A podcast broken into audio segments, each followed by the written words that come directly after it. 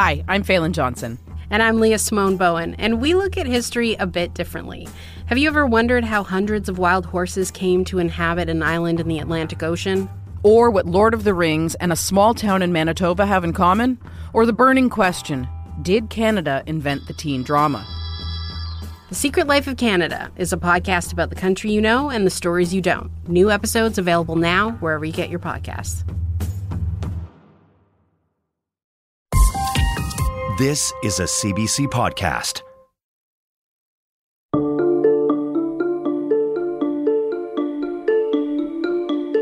Welcome to Ideas. I'm Nahlah Ayed. This is the second of the 2023 CBC Massey Lectures, The Age of Insecurity, by writer, filmmaker, and political organizer Astra Taylor.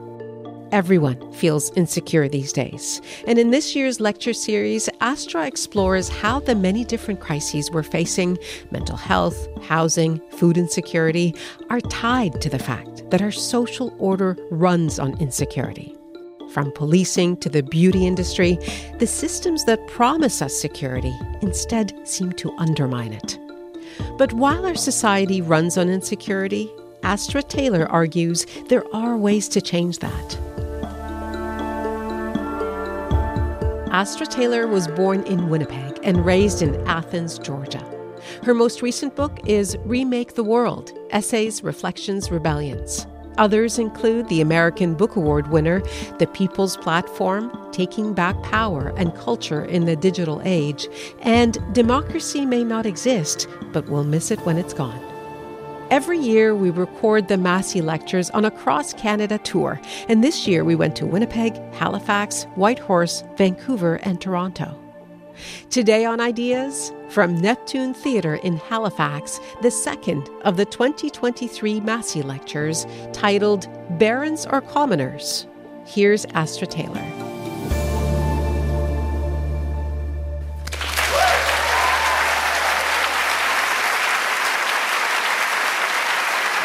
Wow, wow.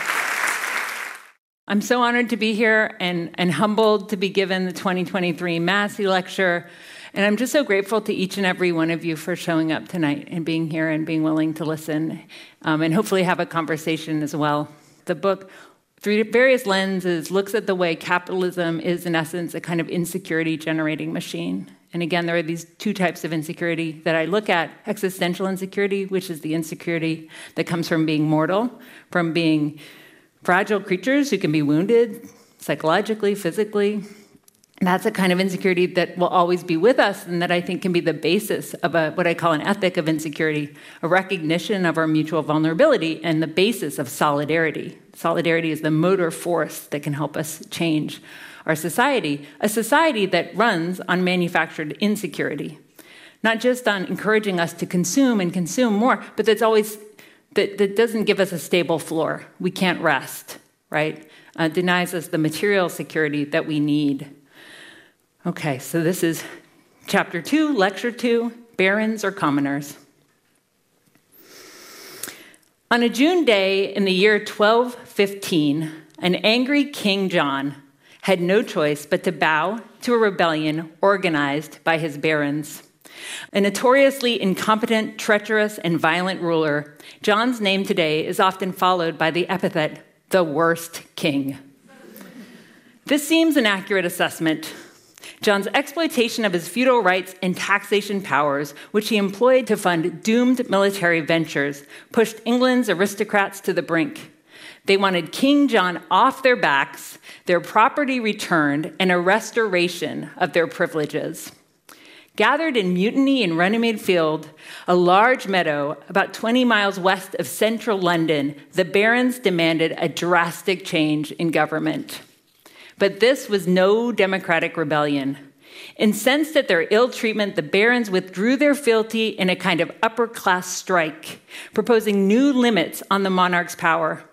These were detailed in a royal declaration of rights and freedoms, a text known to us as the Magna Carta, the Great Charter. Since a king without loyal subjects cannot rule, His Majesty reluctantly agreed to the terms. The Magna Carta contains 63 clauses, the majority of which are confounding or irrelevant to the modern reader. So I'm going to give one example. No town or person shall be forced to build bridges over rivers except those with an ancient obligation to do so.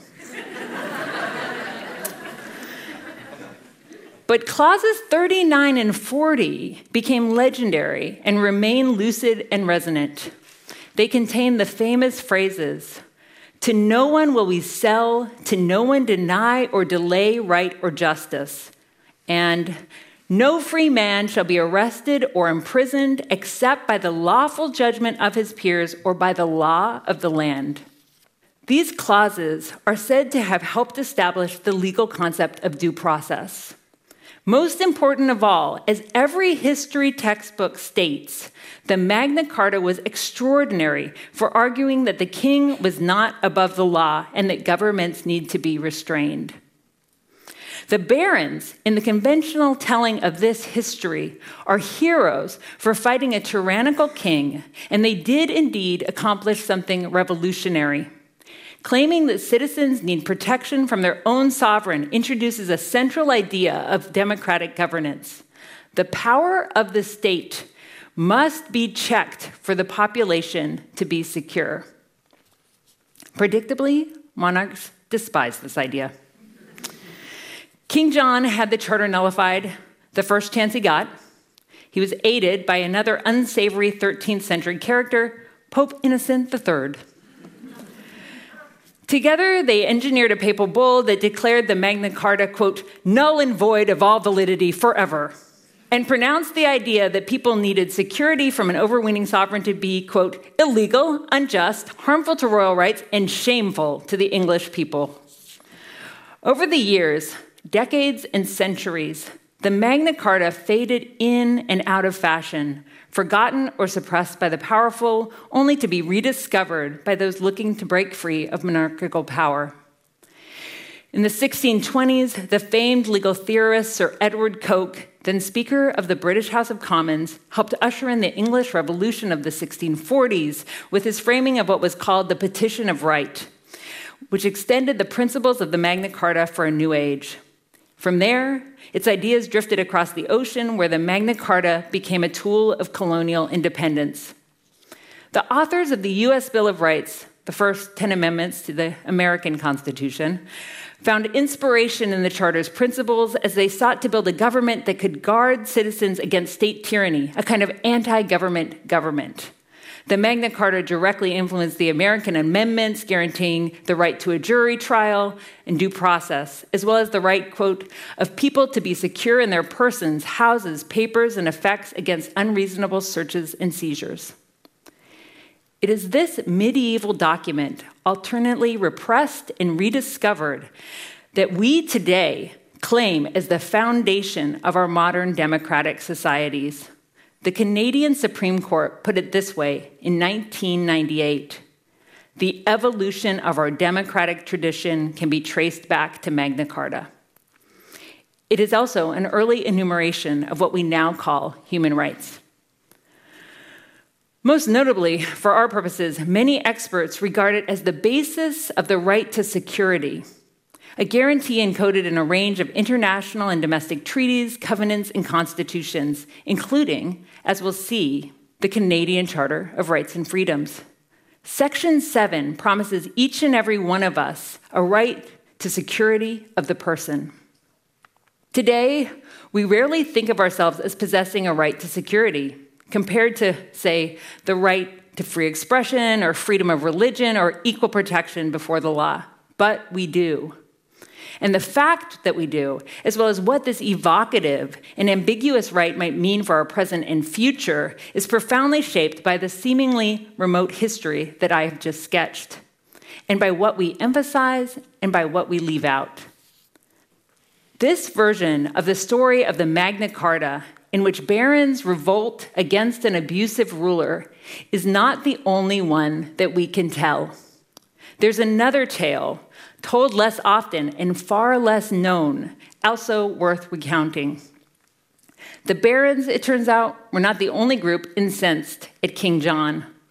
Commoners were angry too, and the rights the Magna Carta is now famous for, the right to be protected from the king's tyranny, were paired with rights to subsistence and security that benefited the peasantry. The Great Charter's revolutionary promise was concretized in the fact it granted the commoners rights to material livelihood. And by doing so, it introduced a second central and essential idea of democratic governance. The state must provide for its citizens in order for the population to be secure. Yet this second idea has mostly been erased from the history of the Magna Carta and from the understanding of a right to security that prevails in legal circles today. The commoners had plenty of reasons to be aggrieved. In 13th century England, almost one third of the country was designated as forest, a legal term that described land enclosed for royal use and governed by forest law, a system that hoarded natural resources for the crown. As time went on, more and more territory was privatized by royal decree, making it harder for regular people to survive a prelude to the systematic enclosure of the commons 400 years later as market capitalism ascended. Like rulers before him, King John and his enforcers capriciously infringed on the peasants' customary rights to subsistence, rights to fish in the streams and let their animals forage and graze, to gather nuts, berries, honey, kindling, and herbs for medicine. Fences and hedges kept them out of land they did not own outright, but had long shared and used and even lived upon. The king's minions charged the needy fees to enter the woods and fined or killed trespassers without recourse or remorse. It is no surprise that tales of the folk hero Robin Hood, living freely with his band of rebels in Sherwood Forest and thwarting foresters and the local sheriff, first appeared during these years. In 1217, seeking to consolidate political support, the new King Henry III reissued the Magna Carta alongside a new companion document, the so called Charter of the Forest. The Magna Carta and the Charter of the Forest were considered twin documents, often read aloud in public spaces in the same breath.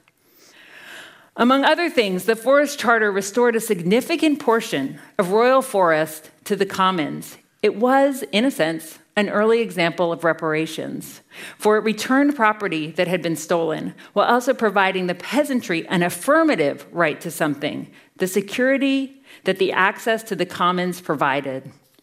And this idea of affirmative rights is crucial because it hints at the path to collective security today. By detailing the right to the woods, the Charter of the Forest offered commoners assurance that they could sustain themselves without fear of being drawn and quartered. And I'm talking literally. McGill University law professor Pearl Eliadis described it to me as the quote, bread and butter charter, because in addition to securing villagers' limbs, it also secured their livelihoods. And yet in 2015, when the 800th anniversary of the Magna Carta was marked by a raft of celebratory coverage all over the English speaking world, there was virtually no message of the Charter of the Forest and certainly no continued assertion of collective commoning rights. For the Magna Carta to take its modern form as the protector of individual and not communal liberties, it had to be severed from its companion, the Charter of the Forest. By the early 21st century, the cleavage was complete. And so, why this rupture? The answer, simply stated, is that the Charter of the Forest provided material security for all. It limited private property rights, halted privatization, and returned land for common use. This makes it deeply unsettling to today's capitalist democracies and generally reviled by the business interests that currently reign. For it implies rights not only to be protected from something, a tyrannical state, but the right to something, a good life supported by the state. Political theorists describe this as the difference between negative rights and positive rights, or rights that shield you from threats versus rights that grant you what you need. Both kinds of rights are essential to a free society. That is to say, we need both the Magna Carta and the Charter of the Forest together. But their respective urgency is class based. If you are a baron, you want to be able to hunt in the woods without being charged a hefty fee and to be free to exploit the peasants who dwell in your fiefdom. You just need the king off your back. You are content, in other words, with negative rights. If you are a commoner, though, what you need above all is the right to access land you can farm, fuel to heat your home, and confidence you won't be displaced. The positive right, in essence, to the means of survival and a dignified life. When we shift our perspective and view this history through the lens of the commoners instead of the barons, we can see that the positive right to forage in the forest was inseparable from the negative right to not be mutilated while doing so. Then, as now, a secure existence requires both provision and protection, subsistence and safety in equal measure. The question before us, then, and the challenge I want to pose, is whether we will continue to accept this division. Will we remember or misremember security in a limited and defensive way as the kind of security of private property and due process won by the barons in the form of negative rights? Or can we also, at the same time, recognize it as something more substantive, as the material security embodied in the peasantry's rights to the commons? The question before us really is quite simple Do we see ourselves as barons or as commoners? In today's world, it can be hard to tell, largely because we are encouraged to see ourselves as barons to be. Given the underfunded and shrinking state of many public services, the most obvious path to security for ordinary people is through the marketplace. Security, crudely put, is a function of wealth. The resources to rent or purchase property, to buy food and necessities, to pay for education, to invest for retirement, and all the rest.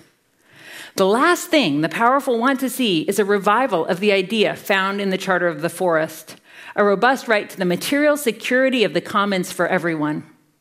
Such a guarantee would make it harder to manufacture the insecurity that capitalism relies on. But if we could rely instead on the security of the commons, we wouldn't need to aspire to be barons anymore. A revival of the commoner's perspective is long overdue. Updated for our present age, the ancient idea of the right to the commons embraces security not as any one single thing, but rather as a bundle of entitlements that together help ensure individual and collective well being. The Forest Charter guaranteed rights to herbage, which was grass for grazing sheep and cattle, pannage, which was sustenance for pigs, turbary, which was peat fuel from a bog, and estovers, which is kindling. This lecture is just a convoluted excuse to say the word turbary to a room full of people. turbary. The modern equivalent of these ancient rights might include things such as the right to a decent home, to medical and mental health care, to education, to support in disability and old age, to meaningful and well paid work, to a healthy and habitable environment, and so forth. We can each make our own list. This linking of positive and negative liberties is neither an archaic or nostalgic idea, nor is it some starry eyed, distant possibility. It is, in fact, woven into the fabric of the Universal Declaration of Human Rights. The final draft of the Declaration, crafted in the wake of the catastrophe of the Second World War and formally adopted in 1948, uses the word security three times. Article 3 Everyone has the right to life, liberty, and security of person. Article 22. Everyone, as a member of society, has the right to social security and is entitled to realization of the economic, social, and cultural rights indispensable for his dignity and the free development of his personality. Excuse the gendered language, little dated. Article 25. Everyone has the right to a standard of living adequate for the health and well being of himself and his family, including food, clothing, housing and medical care, and necessary social services, and to the right of security in the event of unemployment, sickness, disability, widowhood, old age, or other lack of livelihood in circumstances beyond his control. These rights, of course, have not been realized. Despite possessing such entitlements on paper, we continue to live amid pervasive and persistent insecurity. Governments near and far commit heinous acts of violence against their citizens. Billions of people can barely provide for themselves, if at all. An estimated 1.8 billion people worldwide are homeless or living in grossly inadequate housing, lacking basic services including electricity, water, and sanitation. Wars rage, people starve, police kill, and the climate burns. And as our societies grow more deeply unequal and our environment collapses, even the comparatively affluent never feel wholly secure. The stark display between promises and reality explains why, particularly if you travel in left wing circles, you may be familiar with the quip that the powerful decided the poor could have rights when they realized that rights were useless. or, as a friend of mine always says, we don't need rights, we need things. I take her point, but my perpetual retort is that we need both. As an organizer, I'd always rather have legal rights, particularly to the thing I'm fighting for, than have no rights at all. Even when they appear to be empty promises, these entitlements enable us to mount legal challenges, highlight government failures, and bring more people more easily into the fight to match words with deeds. The existence and exercise of rights means that more of us grow up believing that universal goods, like freedom and material security, belong to us by birth and will for generations to come. The bailiff looking the other way as you gather herbs in the king's woods is merely a privilege. Knowing that you can continue to do so and that your children and grandchildren will as well is a right. When we talk about insecurity and security, we are often talking about the future. We anticipate what might occur beyond the here and now. This is why food insecurity, housing insecurity, health insecurity, and economic insecurity are useful terms. They may sound euphemistic. Food insecurity might seem less urgent and visceral than hunger, and housing insecurity less pressing a crisis than homelessness. But adding the modifier insecurity emphasizes the importance of time and the fact that human beings require much more than just having our immediate needs met. You may have a meal on the table or a fridge full of groceries, but that does not mean you are confident the same will hold tomorrow or next month or six months hence. Security means having some assurance of future stability and the ability to plan ahead. The Universal Declaration of Human Rights and its predecessors, the Magna Carta and the Forest Charter, all contain this richer and more substantive idea of security. Should we work together and bring it back to life, our present day selves would be better protected. Our future selves would be better protected too. These connections and this history are personified in the life of one man from the Maritimes, John Humphrey, who spent most of his long career as a professor of law at McGill University before retiring at the age of 90 in 1995. He was also the lead author of the Universal Declaration of Human Rights, though much of his work happened behind the scenes and his role in its creation is not well known. Humphrey would have been the first to recognize his debt to the Magna Carta, and while I have not found any definitive proof that he also drew on its companion, the Forest Charter, he was undoubtedly someone who believed in and fought doggedly for a positive conception of security fully in line with the medieval rights to the commons. It was largely thanks to Humphrey's vision and persistence that the final draft of the Universal Declaration of Human Rights ended up protecting both negative and positive liberties. Humphrey was born in New Brunswick in 1905. His father died when he was an infant. At age six, he had his left arm amputated after a severe burn, and cancer took the life of his mother when he was 11. But it was the suffering of others that made him a socialist. The Great Depression radicalized him. Humphrey joined the League for Social Reconstruction, a national alliance of socialist intellectuals, to campaign for the creation of a welfare state as a remedy to capitalist insecurity. As its 1932 manifesto declared, Despite our abundant natural resources, the mass of the people have not been freed from poverty and insecurity. The League evolved into the Cooperative Commonwealth Federation, or CCF, the left wing party that jump started Canada's eventual adoption of universal Medicare. For democratic socialists like Humphrey, ensuring a baseline of material security and equality is what enables the full exercise of human freedom in many ways, Humphrey's goal while drafting the Universal Declaration of Human Rights was to expand the Canadian welfare state to the whole world. At the time, his position was anything but controversial. Despite their numerous disagreements and differences, most UN member states assumed that generous social entitlements were the way of the future. But this global consensus around public welfare was short lived. Almost as soon as the ink on the Declaration was dry, emerging Cold War fractures began to spread. American proponents of capitalism associated freedom with free markets and painted any constraint on the private sector as a form of creeping communism. Some avowedly communist countries, meanwhile, invoked economic development and social cohesion as excuses to constrain civil and political liberties. In Canada, conservative political forces and business interests regarded the declaration with open hostility. John Humphrey was in despair.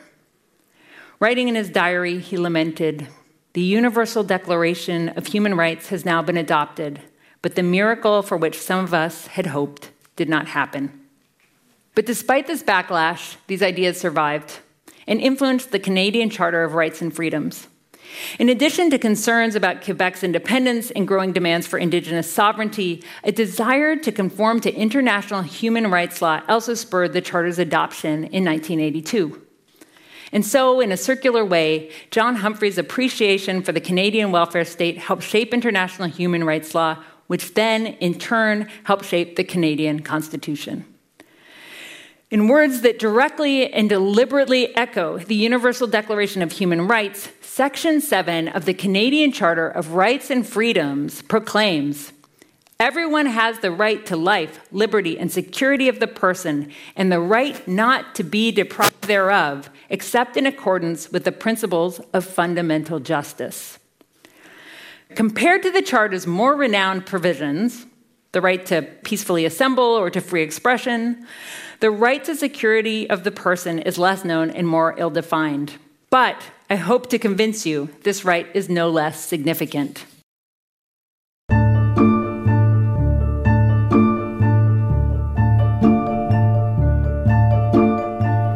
You're listening to the 2023 CBC Massey Lectures on Ideas on CBC Radio 1 in Canada, on US Public Radio, across North America on Sirius XM, in Australia on ABC Radio National, and around the world at cbc.ca/ideas. You can also hear us on the CBC Listen app and wherever you get your podcasts. I'm Nahlah Ayed.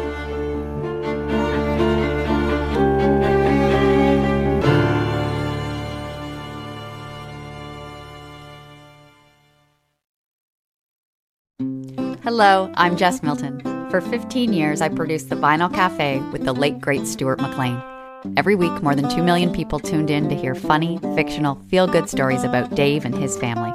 We're excited to welcome you back to the warm and welcoming world of The Vinyl Cafe with our new podcast, Backstage at the Vinyl Cafe. Each week, we'll share two hilarious stories by Stuart, and for the first time ever, I'll tell you what it was like behind the scenes. Subscribe for free wherever you get your podcasts. While we were on the Massey tour, we recorded interviews about the kinds of insecurity we see today, specifically housing and food insecurity. We'll be playing excerpts from those interviews throughout the lectures.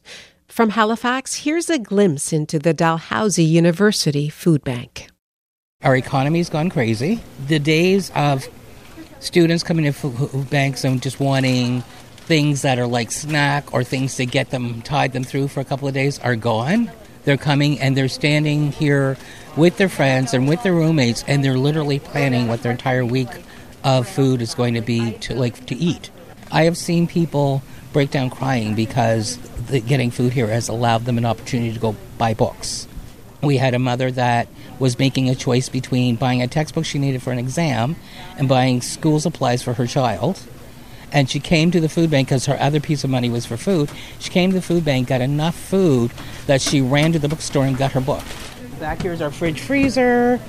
Uh, I will just show you quickly. It's like that, and so like we're getting pretty low. This was full to the door today, and this is all gone. I'm actually surprised how much food we're going through, which makes me a little concerned for Monday, Tuesday, and Wednesday our food prices are high, our taxes are high, our tuition is high, um, you know, our rent is crazy.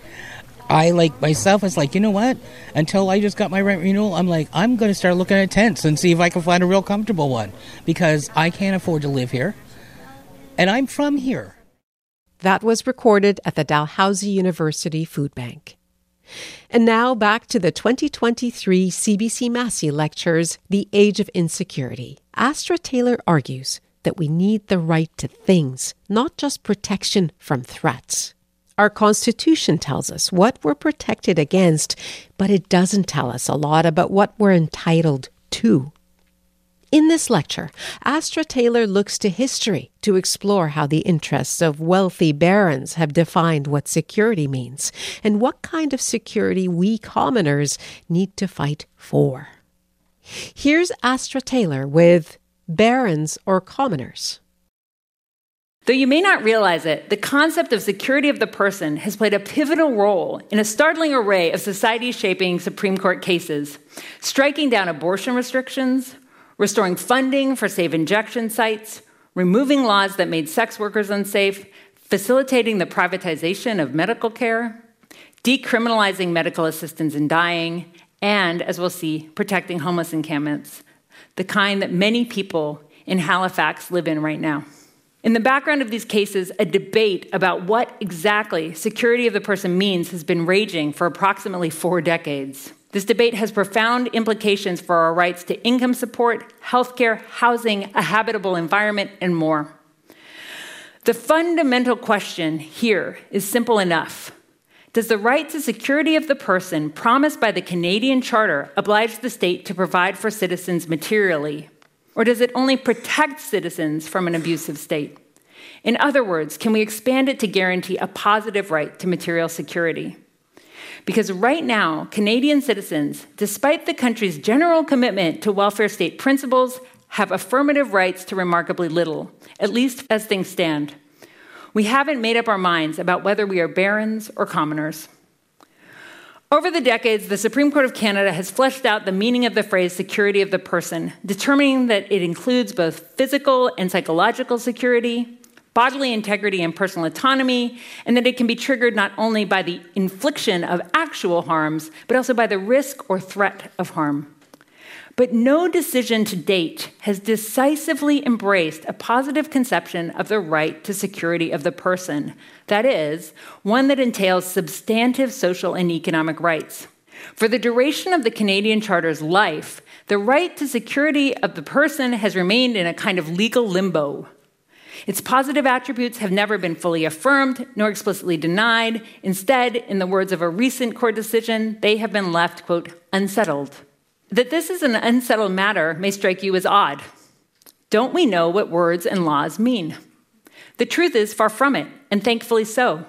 In Canadian jurisprudence, the Charter of Rights and Freedoms is often referred to as a living tree. In the United States, a ghoulish obsession with originalism has turned the country's constitution into a bulwark of reaction. But in Canada, the Living Tree Doctrine says that the Charter must flexibly adapt and evolve alongside society. That means it can grow and branch in directions its original authors could never have foreseen. These tensions, ambiguities, and possibilities were captured in a case that began in 1987. During a time of rising youth unemployment, a young woman named Louise Gosselin launched a challenge under the Canadian Charter of Rights and Freedoms. Despite the dearth of jobs in Quebec, people under 30 were not eligible for full welfare benefits. A disparity, Gosselin argued, violated her right to security of the person. Her lack of stable income was causing her extreme physical and psychological distress. Fifteen years later, in 2002, the Supreme Court finally issued a decision denying her claim. In the majority's view, Gosselin had failed to prove she had been deprived of her Section 7 rights to life, liberty, or security of the person, and so there were no grounds for an increase in income support. But the majority acknowledged the matter was not, quote, frozen. One day, the court said, punting the question, Section 7 may be interpreted to include positive obligations. We are still waiting for that day. Justice Louise Arbour issued a passionate dissent, countering that the Charter not only implies a duty to guarantee positive rights, but also, in fact, compels immediate action by the state. She explained, quote, a minimum level of welfare is so closely connected to issues relating to one's basic health or security of the person, and potentially even to one's survival, that it appears inevitable that a positive right to life, liberty, and security of the person must provide for it. Arbour was adamant that the charter could not be interpreted from one side, from only the baron's perspective. Negative and positive rights, she argued, are not in opposition, but in fact two sides of the same invaluable coin. She insisted, and this is a quote positive rights are not an exception to the usual application of the charter, but an inherent part of its structure. The right to vote, to trial within a reasonable time frame, to minority language education, these rights and others all impose positive obligations on the state. That means the state must invest money and resources to implement them. They are not merely negative. When we sever positive rights from economic rights, we stunt the Charter's necessary growth. The Charter of Rights and Freedoms has been cut off from its roots, captured to serve the interests of society's barons, and enclosed like a royal forest, rather than used to help guarantee material security for everybody. The stakes of this disconnection are clear at Crab Park on Vancouver's downtown east side, which is currently home to around 50 people. They manage their affairs during weekly meetings held in a shared warming tent. Jobs are distributed to keep things clean, and people look out for each other. It's safe enough that they can leave their tents and belongings to access services nearby. When the community learned in the summer of 2021 that the city was going to clear their encampment, they took the city to court and they won. In early 2022, the BC Supreme Court struck down the impending eviction on Section 7 grounds. We're all overwhelmed, resident Clint Randon told the CBC upon getting the news. It's a wonderful thing. Another park dweller, Andrew Hirschpold, attended the proceedings and said that the judge engaged humanely, asking who bears responsibility for the people facing displacement. The city didn't have a good answer, and it was determined they could stay. The decision provided further recognition that Section 7's right to security of the person includes a limited right to shelter, a right that lawyers such as Alexander Kirby, who worked on the Crab Park lawsuit, have spent years slowly establishing and expanding, building off an initial victory in 2009 that ruled people could shelter on public land overnight but had to pack up their personal belongings in the morning. Case by case, inch by inch, the parameters have expanded. Kirby told me that the situation in Vancouver shows how important negative rights can be for the vulnerable. Just being able to camp in one place provides life improving stability. But the very same successes also show why negative rights on their own are insufficient. And this is Kirby. The Charter tells us that we live in a society that considers life, liberty, and security of the person to be the most important thing. Without positive rights, including a positive right to housing, we're not actually getting at the root of the issue. Without a doubt, housing is an essential component of security, but the legal situation is confusing and murky. As the Crab Park case shows, the Charter has evolved, living tree like, and can now protect a negative right to shelter, the right not to be evicted from a tent and exposed to the elements when you have nowhere else to go. But despite these welcome changes, there's still no guaranteed positive right to stable housing.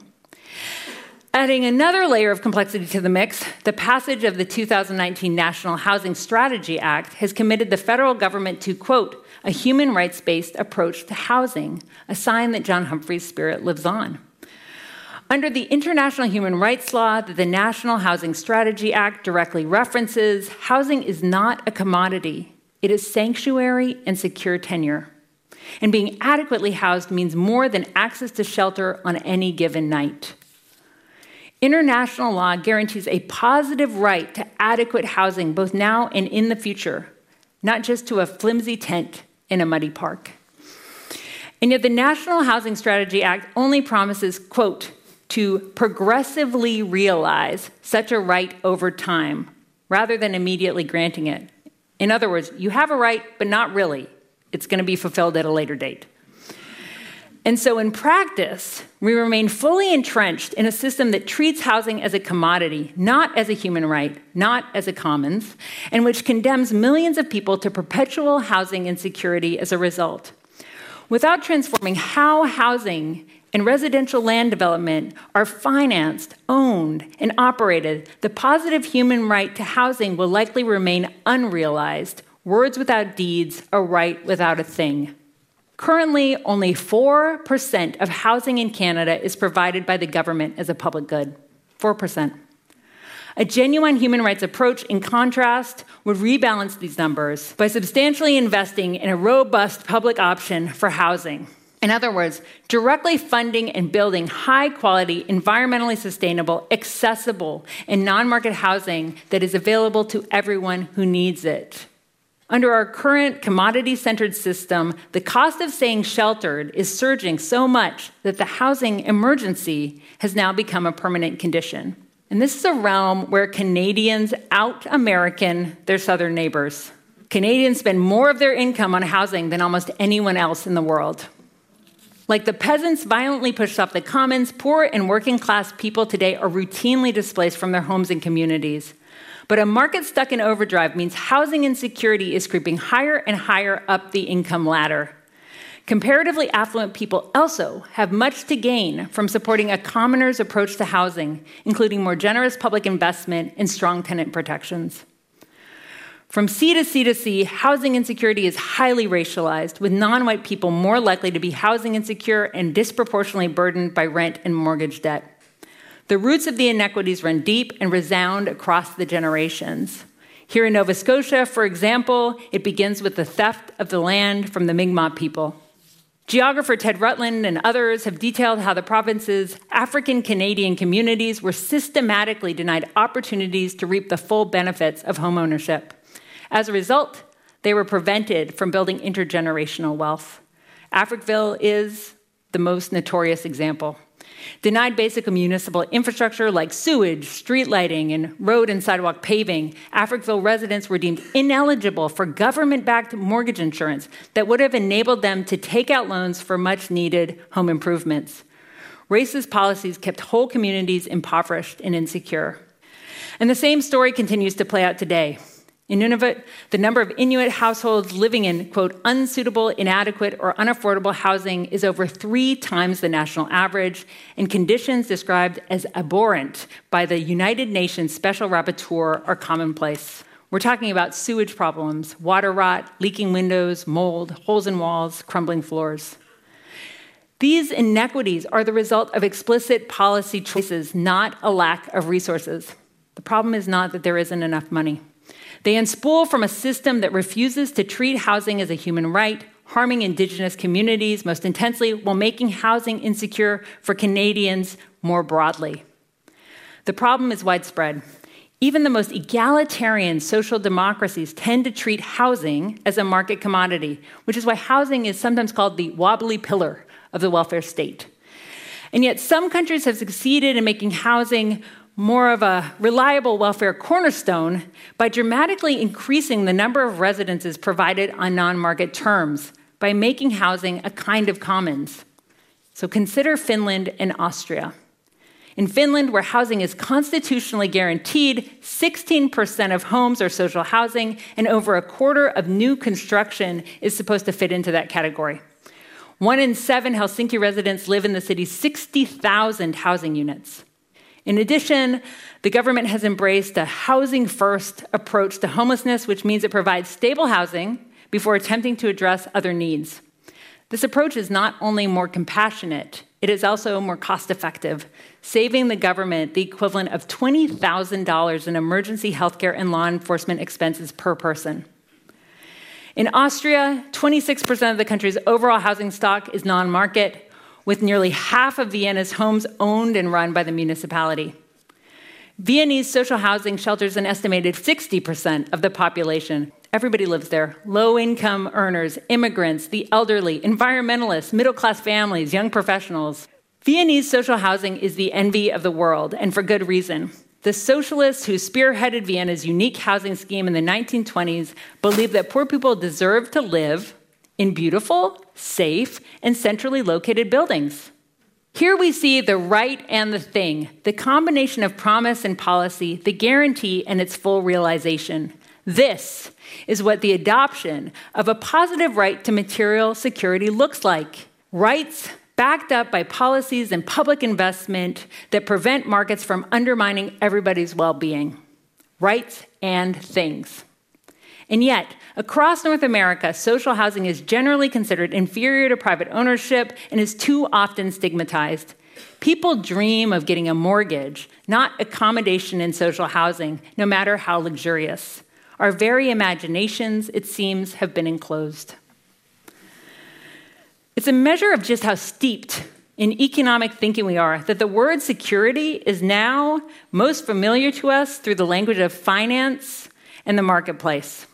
Think, for example, of the term security deposit, which indicates a sum paid to a landlord upon the signing of a lease. Or think of those ironically named securities, the package of subprime home loans that brought down the global economy in 2008. Securitized American mortgages, subprime loans that were bundled together, sliced and diced, and then rated AAA by insurers so that they could be sold to investors, produced a devastating financial shock in a global recession. A market based approach to housing, to be clear, is not a spontaneous development. It is the result of proactive government policy. Both the Canadian and American governments have invested significant public resources to encourage citizens to rely on private sector financing, which means they have facilitated securitization and fueled overheated housing bubbles. According to a recent report, housing has become by far the most valuable asset on earth. An arrangement that generates astonishing wealth on the one hand while also manufacturing pervasive insecurity on the other. For most North Americans today, homeownership is not only about having security of shelter, but also about trying to achieve material security in a much broader sense. Purchasing property is a way to compensate for the absence of a robust and trustworthy welfare state, particularly for the lack of adequate public pensions in old age. Houses in our current paradigm are both places to live and investments. If we are lucky enough to have one, they are our de facto retirement accounts, emergency funds, and inheritable wealth. I can't help but wonder what things would be like and how I might live differently if my material security were guaranteed. Would I have recently bought a house, for example, if my town were dotted with green and inviting social housing complexes for rent? Or if I wasn't afraid of joining the ranks of the elderly and destitute? Now that I own a house, I receive regular email updates from a real estate website, one seemingly designed to remind me that my home is actually a commodity. The alerts feature an arrow next to a number indicating whether prices are rising or falling in my zip code and how much they are expected to rise or fall in the year ahead, an index of my future security. It is, however, an impoverished version of security, one with no guaranteed future and a steady dose of anxiety. Commodities have values, and values in our speculative economy can rise or fall. Conventional homeownership means consigning ourselves to live in something that always could, financially speaking, collapse. This is the source of the housing market's power, the grip that keeps property owners vigilant, insecure, and on edge and in too many cases, oblivious or hostile to the needs of others, as the Not in My Backyard or NIMBY movement shows. Insecurity prods us to care which direction the arrow points on the app. And that prevents us from realizing that security may be better gained another way, not by going it alone, but by providing for one another. So far, in my case, the app's arrow rises, briefly dips, rises again, but never dives. My relief at this fact makes me painfully aware of my conflicted allegiances and of insecurity's power. Of course, I do not want the value of my house to crash, but I'm also aware of the ancillary costs of my home's steady appreciation. The app does not tally the collateral damage of longtime residents displaced from my neighborhood. It doesn't count the number of families sharing cramped rooms or relying on food banks the people living out of their cars or in doorways, or the teachers and nurses and retail workers commuting longer and longer distances to get to work. It makes no mention of the people trapped with abusive partners because they can't afford to move out.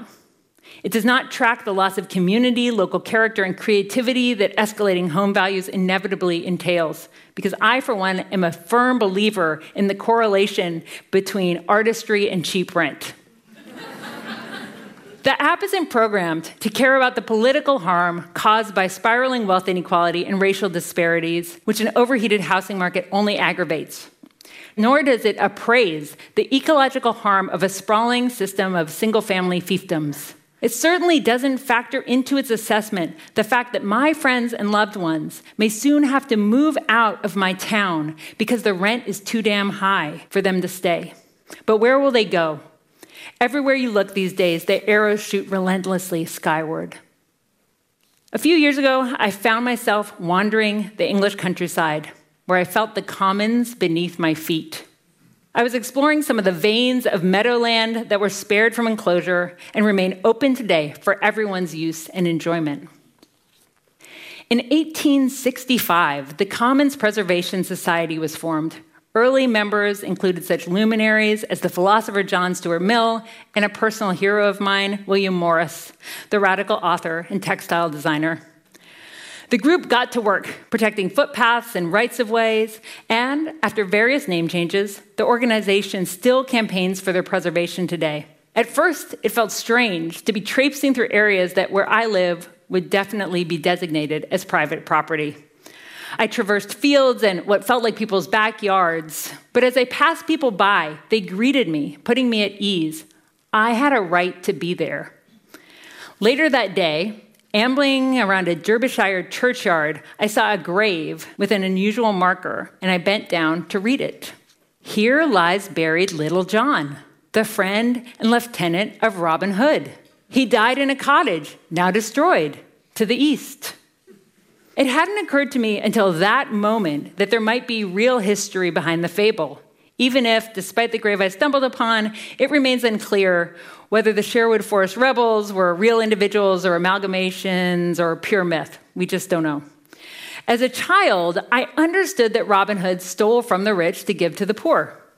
But the account I heard portrayed their struggles as an anti tax revolt, not a fight for the commons, for the very path that I had just strolled. The Barons' Rebellion that gave birth to the Magna Carta has also been narrated in a way that reinforces an anti government worldview. The story of the Barons, in its conventional telling, implies that we're all rich people in waiting, as though we're all just sitting near the top of a feudal hierarchy and just need the state to leave us and our property in peace. The barons, though, were not ordinary folks. They were landlords whose vast holdings included castles and entire villages. And their immense power and wealth came from living off the labor of others and taxing them into deprivation. These barons, unlike most of us, controlled private armies, courts, and officials, and it's no wonder that the common people flocked to Robin's free band of merry men, real or imagined as they may have been. This baronial anti government worldview tells us that our homes are our castles. But many of us who technically own property hardly qualify as mini monarchs.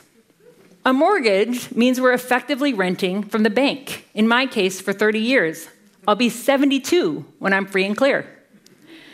In North America, this is undoubtedly a privilege, given that the alternative is to rent for my entire life and thus be consigned to either paying someone else's mortgage or contributing revenue to a corporate landlord's swelling cash reserve. But that shouldn't cause me to forget where my true interests lie with the commoners and with the ideal of the Forest Charter, with a future that offers material security for all as both a reality and a right instead of a lifetime of debt. What exactly material security means is something everyone should have the opportunity to decide democratically. As I was writing these talks, I took to asking people what security means to them. Security, they told me, is safety, safety nets, having basic needs met, food, universal health care, mental health services, community, family, friends, money, $25 million, $50 million. Delusion, said a person who studies propaganda for a living. Illusion, said a former war correspondent who spent years reporting in US occupied Afghanistan and Iraq. Not living in a war zone, said a Syrian refugee currently living in Montreal. Knowing someone will be there to help me if my wheelchair breaks, said my disabled sister. Housing, having a home with no landlord, not worrying about rent, freedom from want, freedom from fear, peace of mind, a state of being that enables creativity. In these responses, I hear echoes of both the Magna Carta and the Forest Charter, John Humphrey and Louise Arbour, the Commons Protection Society, and Robin Hood. I hear the desire for a web of welfare supports capable of sustaining a good and dignified life, and a reimagining of the security offered by a thriving commons. I also hear a useful dose of skepticism, a reminder that for vulnerable creatures like ourselves, it is unlikely that security will ever be absolute. This list is, of course, just a beginning, but it's a reminder that the quest for material security is less about owning specific goods than embracing an expansive understanding of well being, as well as an awareness that no one can be secure on their own. The question again is whether we will adopt the perspective of barons or commoners when we recognize the importance of both negative and positive rights to a good and dignified life, or continue to leave one half of this essential democratic equation by the wayside. Are our personal interests really served by a model of security that envisions the government simply as a threat to our freedom or taxation as theft? By a welfare system that denies income support to those in need? Or by a housing system that is so bloated that only the rich can compete? Or would a more dependable and durable form of security come from a state that delivers collective care and provision? The provision of herbage, pannage, turbary, estovers. In our own time, that means social security, housing, healthcare, education, and meaningful, fairly compensated work. We all have and deserve the right to security. It is written into declarations and constitutions, proclaimed as an entitlement that belongs to every human being. But rights require action, as 13th century peasants knew. Like the barons who gathered on Runnymede Field, the peasants also rebelled. They asserted and reasserted their right to sustenance and survival time and again. Maintenance of the commons required constant care and regular doses of civil disobedience. When their rights were threatened, commoners fought back, protesting their abuse with great defiance, trespassing, taking what was theirs, jumping fences, and making rough music. The era's charming term for the clanging of pots, banging of drums, and shouting of chants that still rings out at demonstrations today.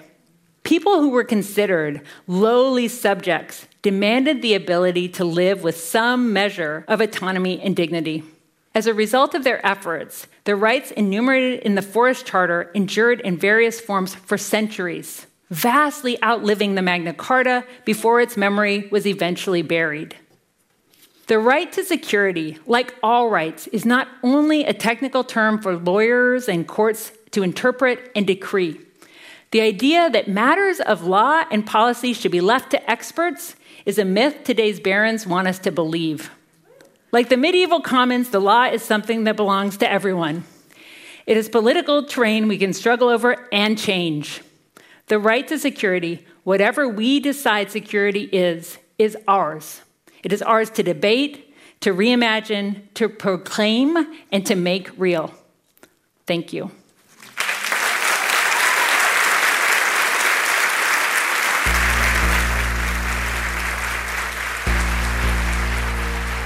You've been listening to Barons or Commoners, the second of the 2023 CBC Massey Lectures, The Age of Insecurity, by writer and political organizer Astra Taylor, recorded at Neptune Theatre in Halifax. Your local bookseller will have the book version of the lectures, The Age of Insecurity Coming Together as Things Fall Apart, published by House of Anansi Press. Our partners in the Massey Lecture Series are Massey College at the University of Toronto and House of Anansi Press. The Massey Lecture Series is produced by Philip Coulter and Pauline Holdsworth. In Halifax, special thanks to Mary Link and Mary Catherine McIntosh. Online production by Althea Manasan, Ben Shannon, and Sinica Yolich. Our web producer is Lisa Ayuso. Technical production Danielle Duval. Our senior producer is Nikola Lukic. The executive producer of the Massey Lectures and Ideas is Greg Kelly, and I'm Nahlah Ayed.